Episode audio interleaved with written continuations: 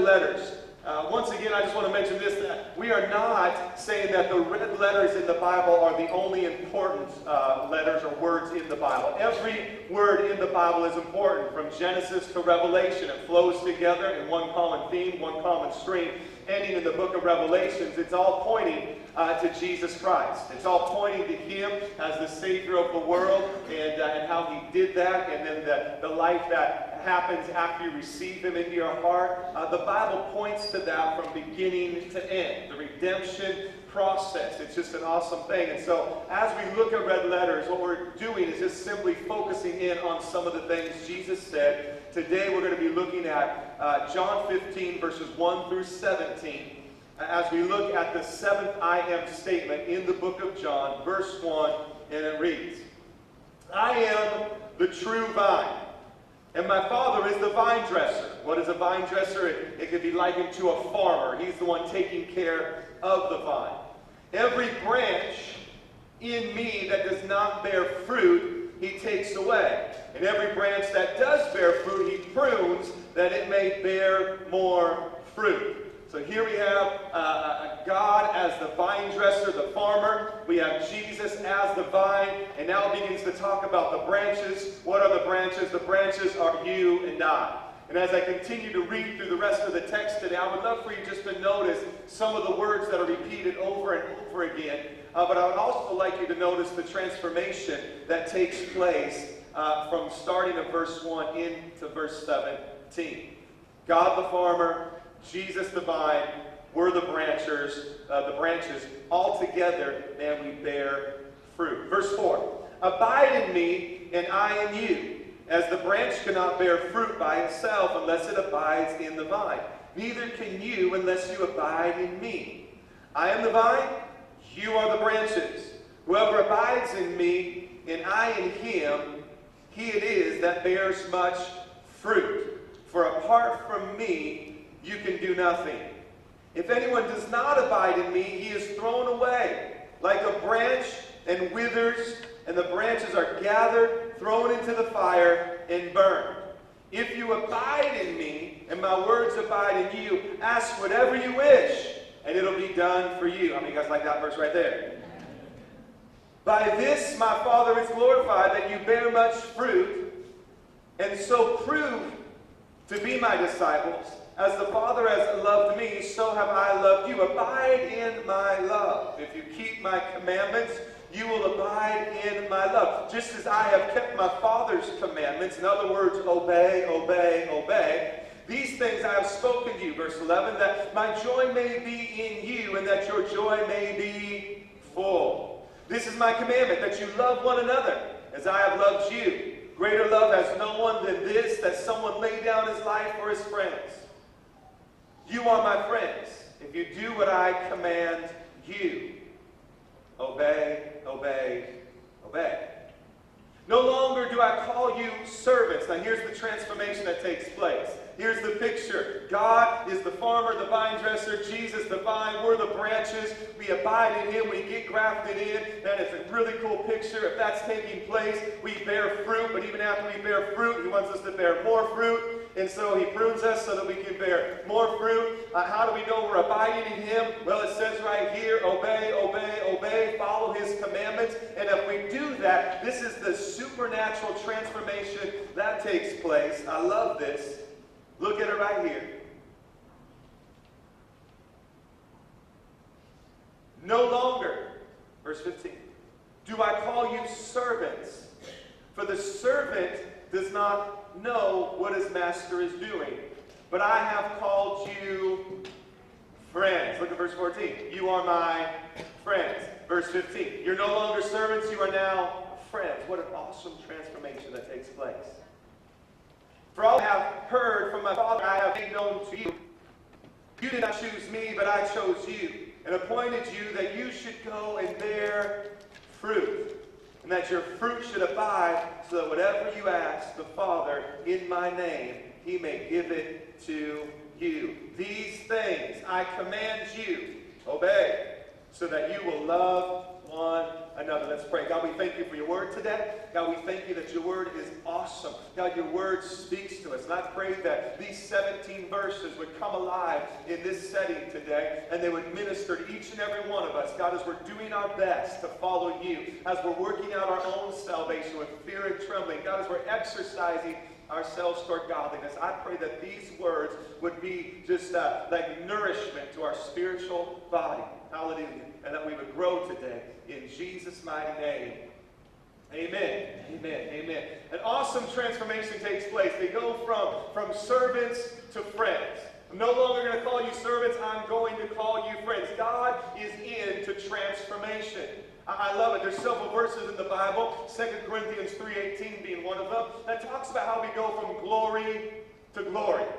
That we're not staying the same, but there is a growth that's taking place in our life, and that we're going from more to more. I think it's safe to say that every single person sitting in here right now, no matter how awesome your marriage is, that by next year you want it to be more awesome.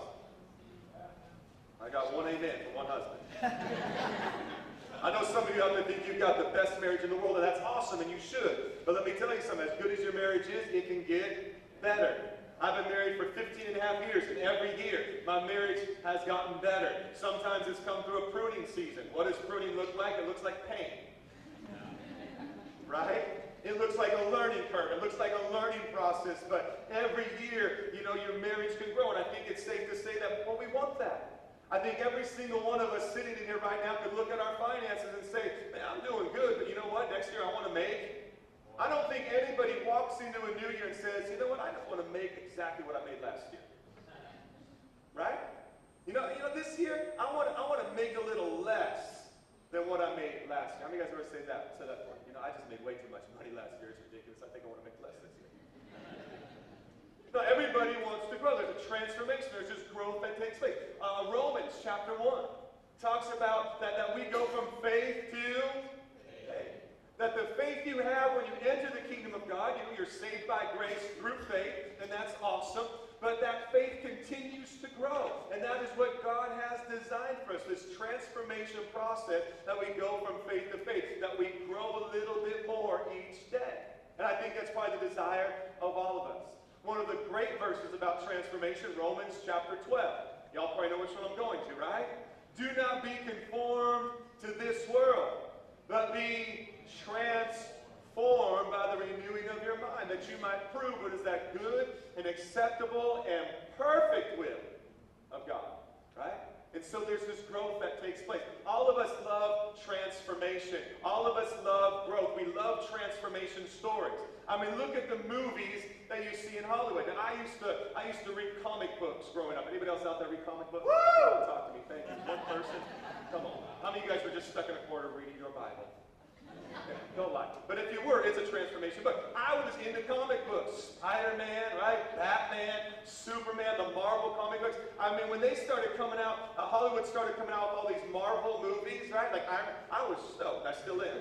Is anybody else out there with me right now? Am I talking to somebody? Okay, thank you. All men raising their hands. Come on, ladies, right? Come on, how the ladies going for the good-looking guy? You don't care about the plot or the story. No, you're here, I know you're in church, but it's okay. Thank you. Thank you, Maria. Thank you. You. Married a, a superhero, though, right? So. I love these stories. I mean, think about it. I mean, Spider-Man, what a great transformational story. I mean, he's the only guy, I mean, you and I get bit by a spider, we swell up and almost die. This dude gets bit by a spider and he gets supernatural strength. How many of you guys want to get bit by that spider, right? How many you can do like stuff on walls and he's got like this strength? It's, amazing, right? I mean, sure, it's far-fetched and unbelievable, and I'm sure there's somebody, you know, insane enough out there to try to find a spider and get bit by it. Please don't do that, but but we like it because he transformed. He goes from this awkward person to this, this person with some, some serious strength. I mean, that's pretty cool, right? I mean, probably one of the ones we know the best by far that's been out there for a long time is Superman. Right? I mean, what is this, this, this nerdy guy, right? He's got his, you know, his whatever, his suit on, his glasses. And everybody ever wonder how come nobody recognized him when his only disguise was a pair of dark rimmed glasses? I mean, are we that dumb? Right? I mean, his only disguise is like, I thought you were. Oh, no, you're not Superman. You know? It's weird to me. But we love that story because he goes into a phone booth, right? And he goes from this, this guy working at a newspaper, and he goes in and he, you know, he rips off his suit. And does anybody ever wonder what happens to his suits also? And there's some nice dressed homeless people in New York, let me tell you right now. Because they got some suits, right? It's an expensive superhero job.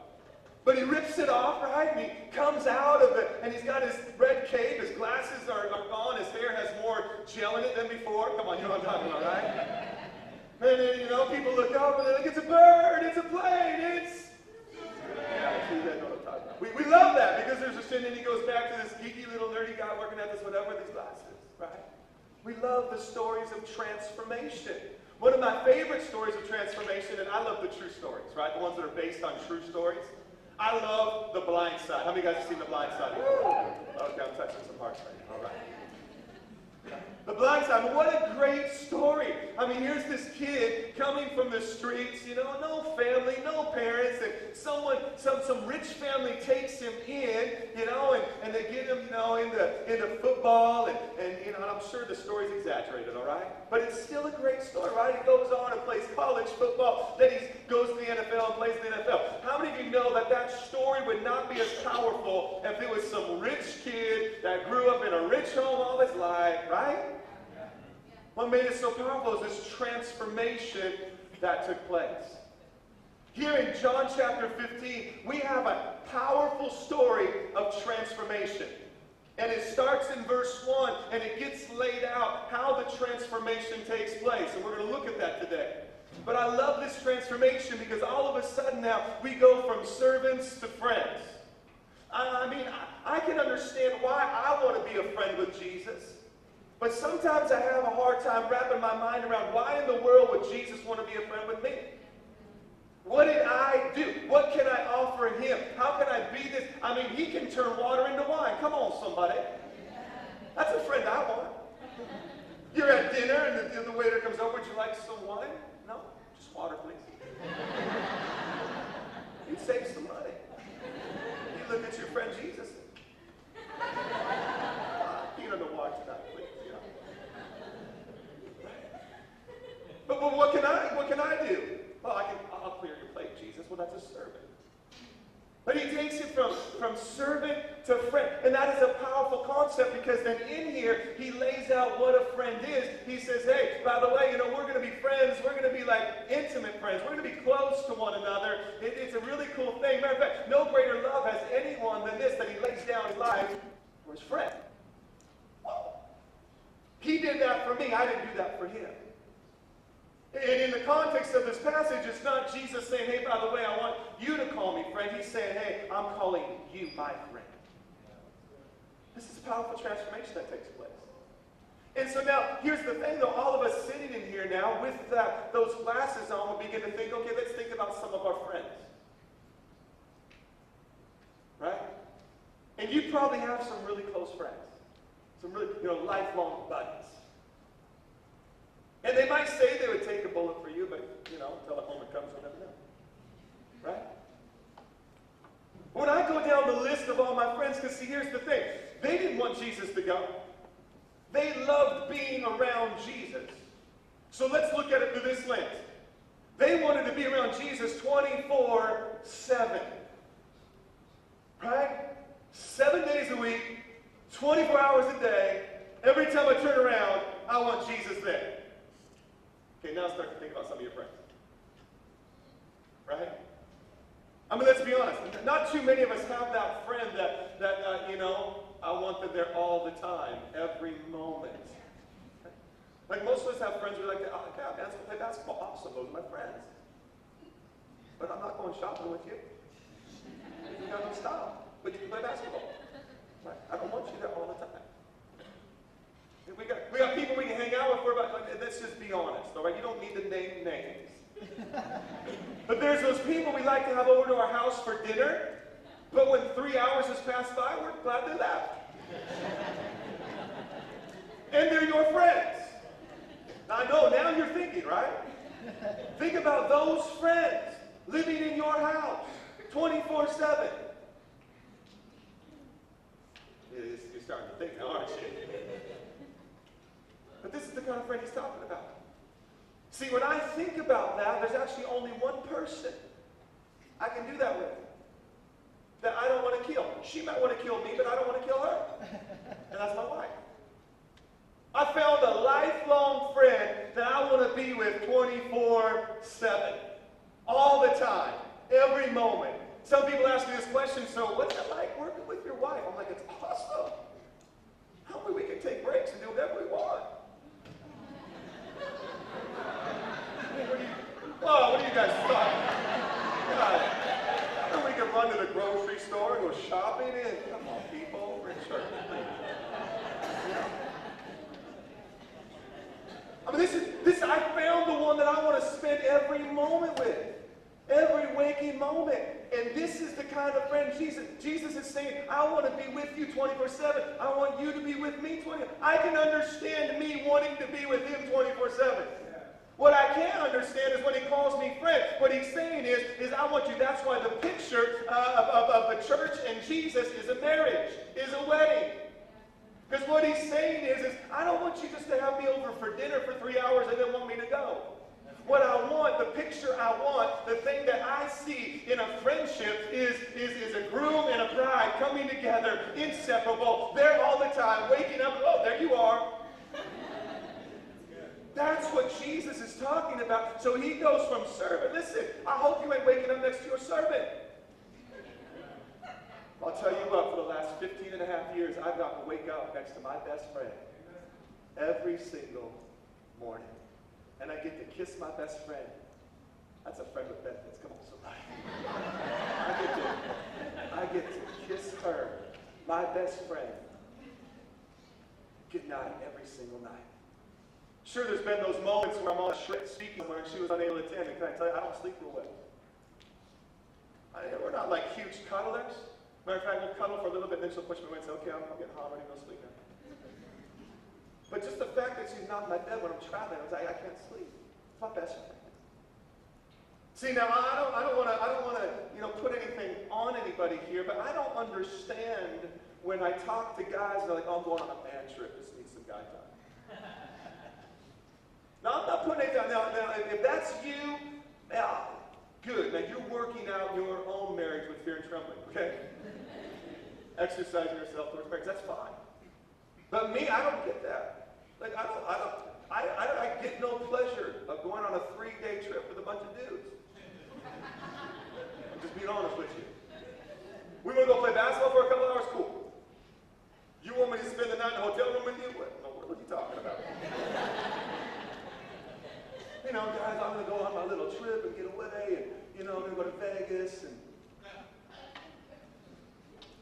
Without your wife, that is not smart. This is what Jesus is talking about. You're my friend. I want to be with you all the time, 24 7. And then he begins to go, go, go talk about here, here's how this whole, here's how this whole thing breaks down. Here's how it works. The main characters, God, the farmer, the vine dresser, Jesus, the vine, we are the branches. A couple of words I want to highlight real quickly for you are this. Because I saw these in the text and I, I kind of had to look at them a little deeper and say, okay, what, what, what does he mean when he says right off the bat, the seventh I am statement in the book of John, I am the true vine. I am the true vine, which could, could give the context that maybe there's other vines out there. I'm the true vine, but okay, wait a second. What do you mean? He could have just said I'm the vine, but he didn't. He said I'm the true vine. In other words, there's some things that are taking place here. There's some posers out there that would say, hey, you know what, plug into me and you, will find eternal life. So, so, so there's other there's other paths that you can follow, and they might claim to be, you know, the way, the truth, the life. They might claim that, that you can find something there, but let me tell you something. I'm Jesus. I'm the true vine. I'm the one and only vine. It's, it's another claim uh, that he makes that I am God incarnate here on the earth. A lot of other religions, a lot of people claiming stuff. Let me just set some things in order. I, Jesus, I'm the true vine. And my Father, He's the one that sent me. He's the farmer. He's, he's the vine dresser. He's the one that, that, that has my back. I got your back. Man, the three of us together, we're going to be fruitful. We're going to multiply. That's me. But it's also a statement separating them from their past. Because up until this statement, many of the people still looked to Israel as the vine. the people of God. That if you were if you were of this tribe, if you were of this nation, if you were of this group, then you're in you're in the true vine. And what Jesus is saying now, he's saying, look, stop looking to the past. 2 Corinthians 5.17, All things are passed away. Behold, all things have become brand new. I am the true vine. Israel, and they're my chosen people, but they blew it. So now Jesus comes on the scene to redeem all of that and to be what Israel never could be. The source, the true vine. So stop looking to the old. Stop looking to the, that. And this is what he does. He levels the playing field.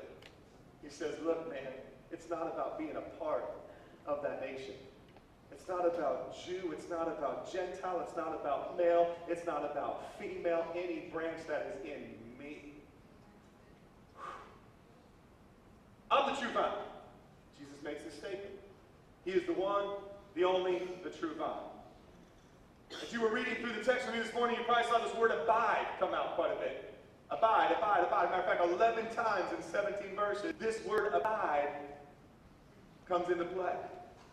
40 times in the entire Gospels it's mentioned, 27 times in John's epistle. Abide, abide, abide. So we should probably look to see what he means by abide. If the branch abides in me, it means to stay, wait for, continue to exist in, to keep on. If you do that, if you stay in me, if you exist in me, if you keep on, see, that, that's, that, that's the cool part. It, it's not just a one time, oh. It's stay there, grafted in, a part of. There, your life will be fruitful. That's why I believe Matthew 24 13 says, He who endures till the end shall be saved. It's not just grafted, pull away, okay, I feel good. It's you stay. Stay in Jesus. Abide.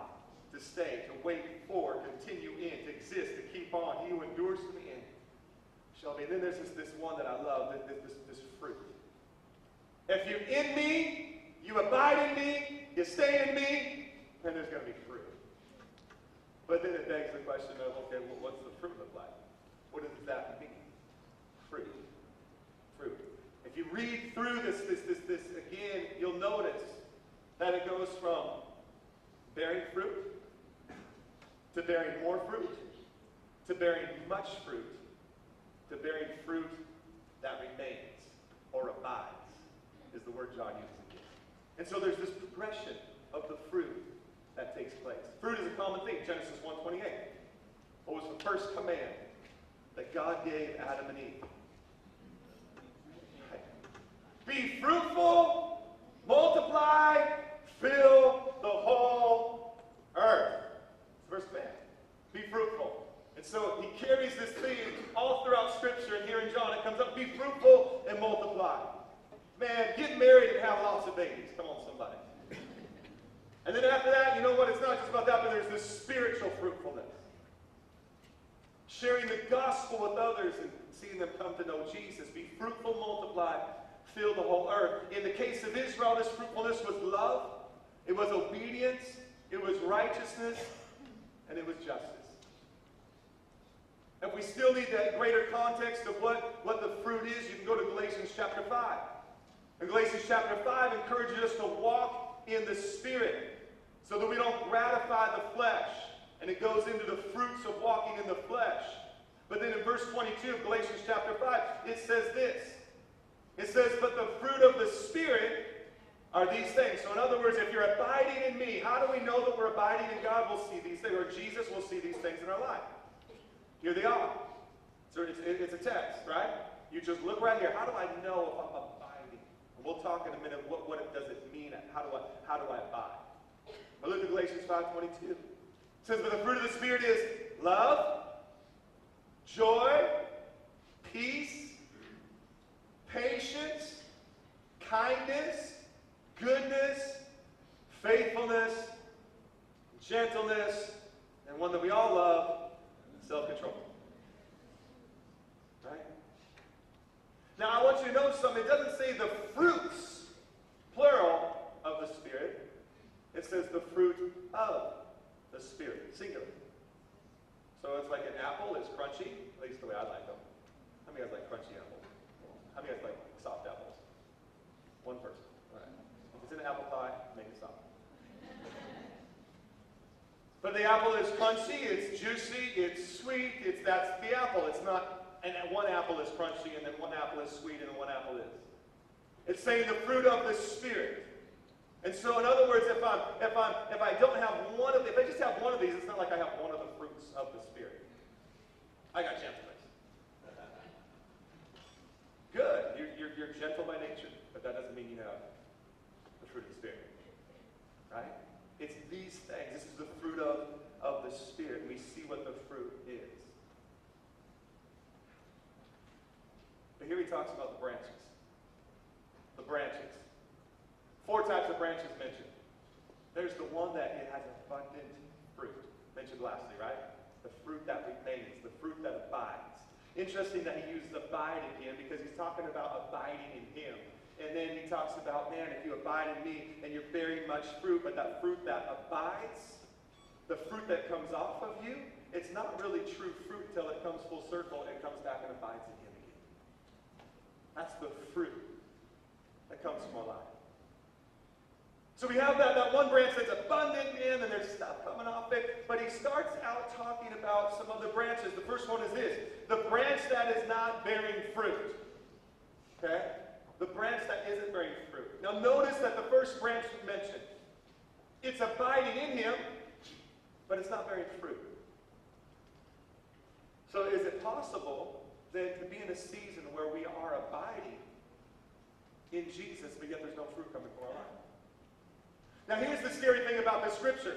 A lot of people read that and they say they see this and they say, okay, the fruit that, that, that or the branch that abides, it's not bearing fruit. And in, in this passage, the way they word it, let's just look at it again. 15.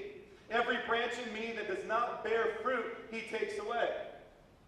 It's in him, not bearing fruit, takes away. And then we'll read through, we'll get to the last part that it talks about branches that aren't in him and therefore they're not bearing fruit, and they're taken away, and what? They're thrown into the fire. And so many people will couple this first branch with that third branch. And when they see the word take away, they think it literally means take away from the vine. How many guys have heard that before? If you're not bearing, if you're Christ, you're not bearing fruit, and you know what? Anybody heard that before? A few of you? Right? That sucks. Right? Because it puts it this way, it's, it's, kind of, it's kind of legalistic. You're not producing as a Christian. So you know what? That's totally contrary to the scripture. Because look at the context of what he's saying. You're no longer going to be servants, you're going to be friends.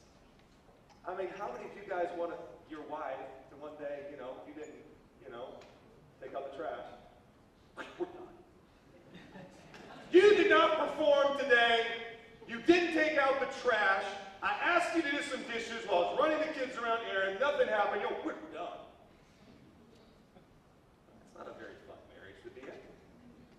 Right? You're going to walk around looking over your shoulder the whole time. That's not a very fun relationship to be in with Jesus, is it? You blew it. It's over. We're done. You're not producing as a Christian. You lazy, ungodly, irresponsible people. To me, that goes completely against the gospel. If we look at the word take away and we take it back to its original text, it's this. It means to, that, that, that taken away means to lift up or to take up. To lift up or take up. Completely different, right? But let's put it in this context, okay?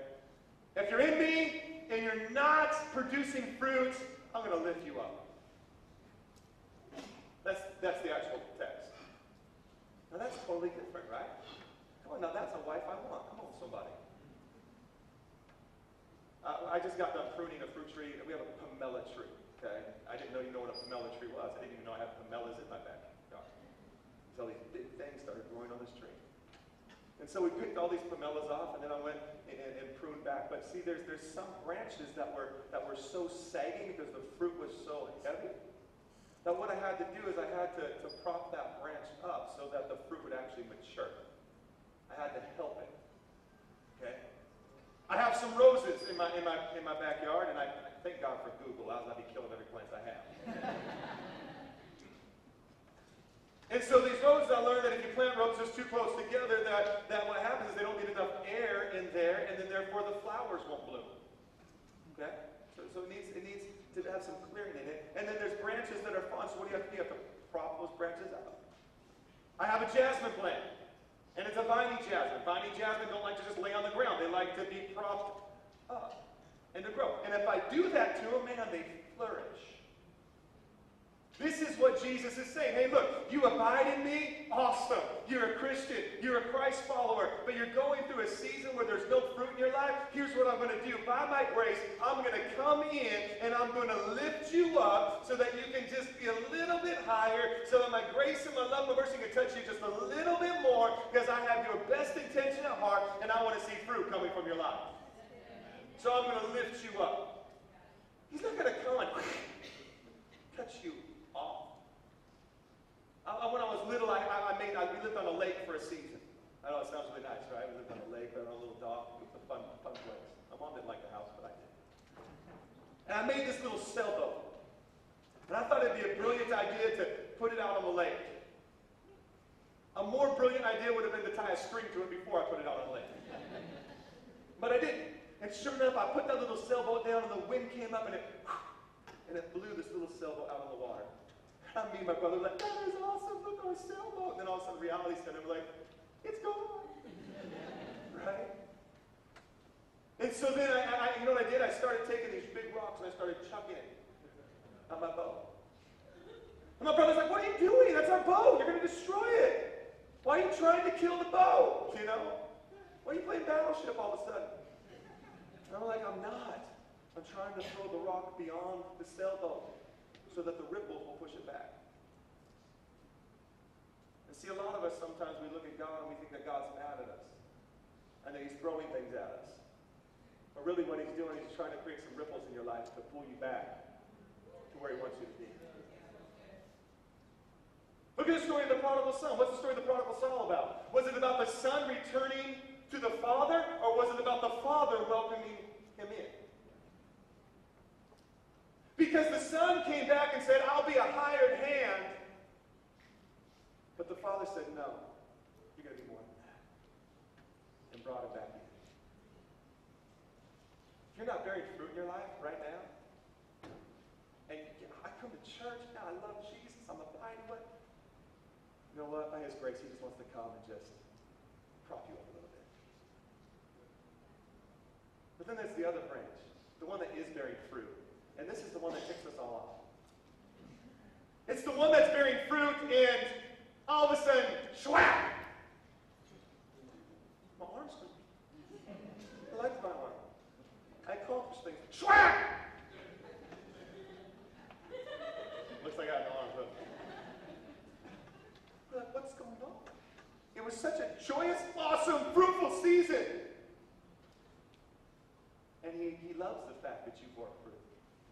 But he comes in, he says, that's awesome fruit.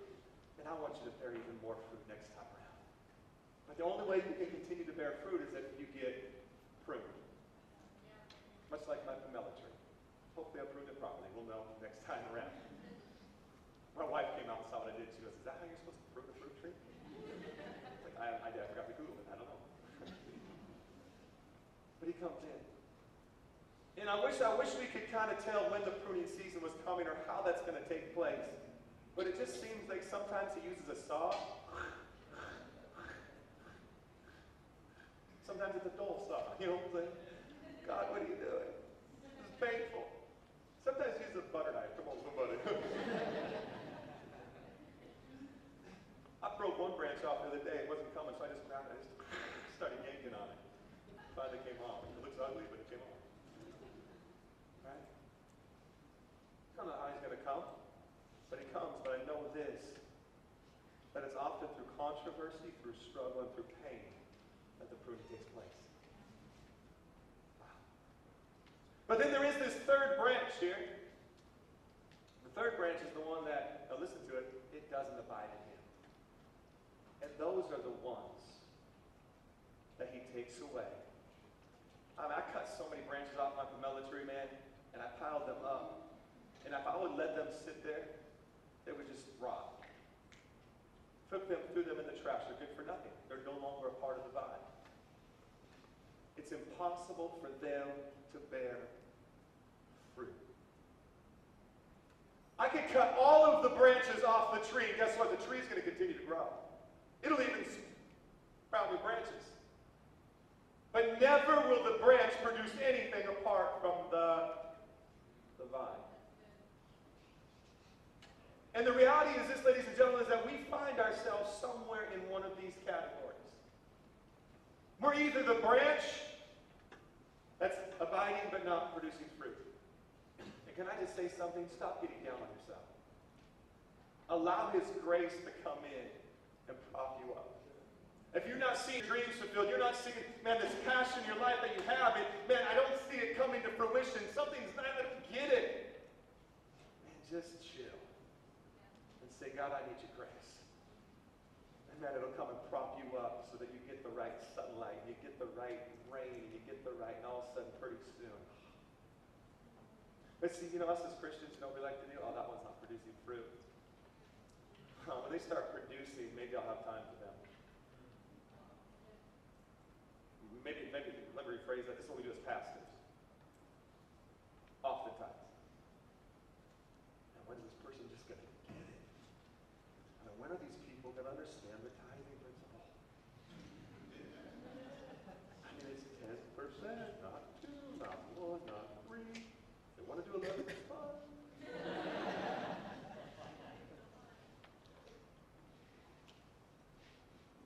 I mean, I mean, come on. These, they come to one service a month. What's wrong with them?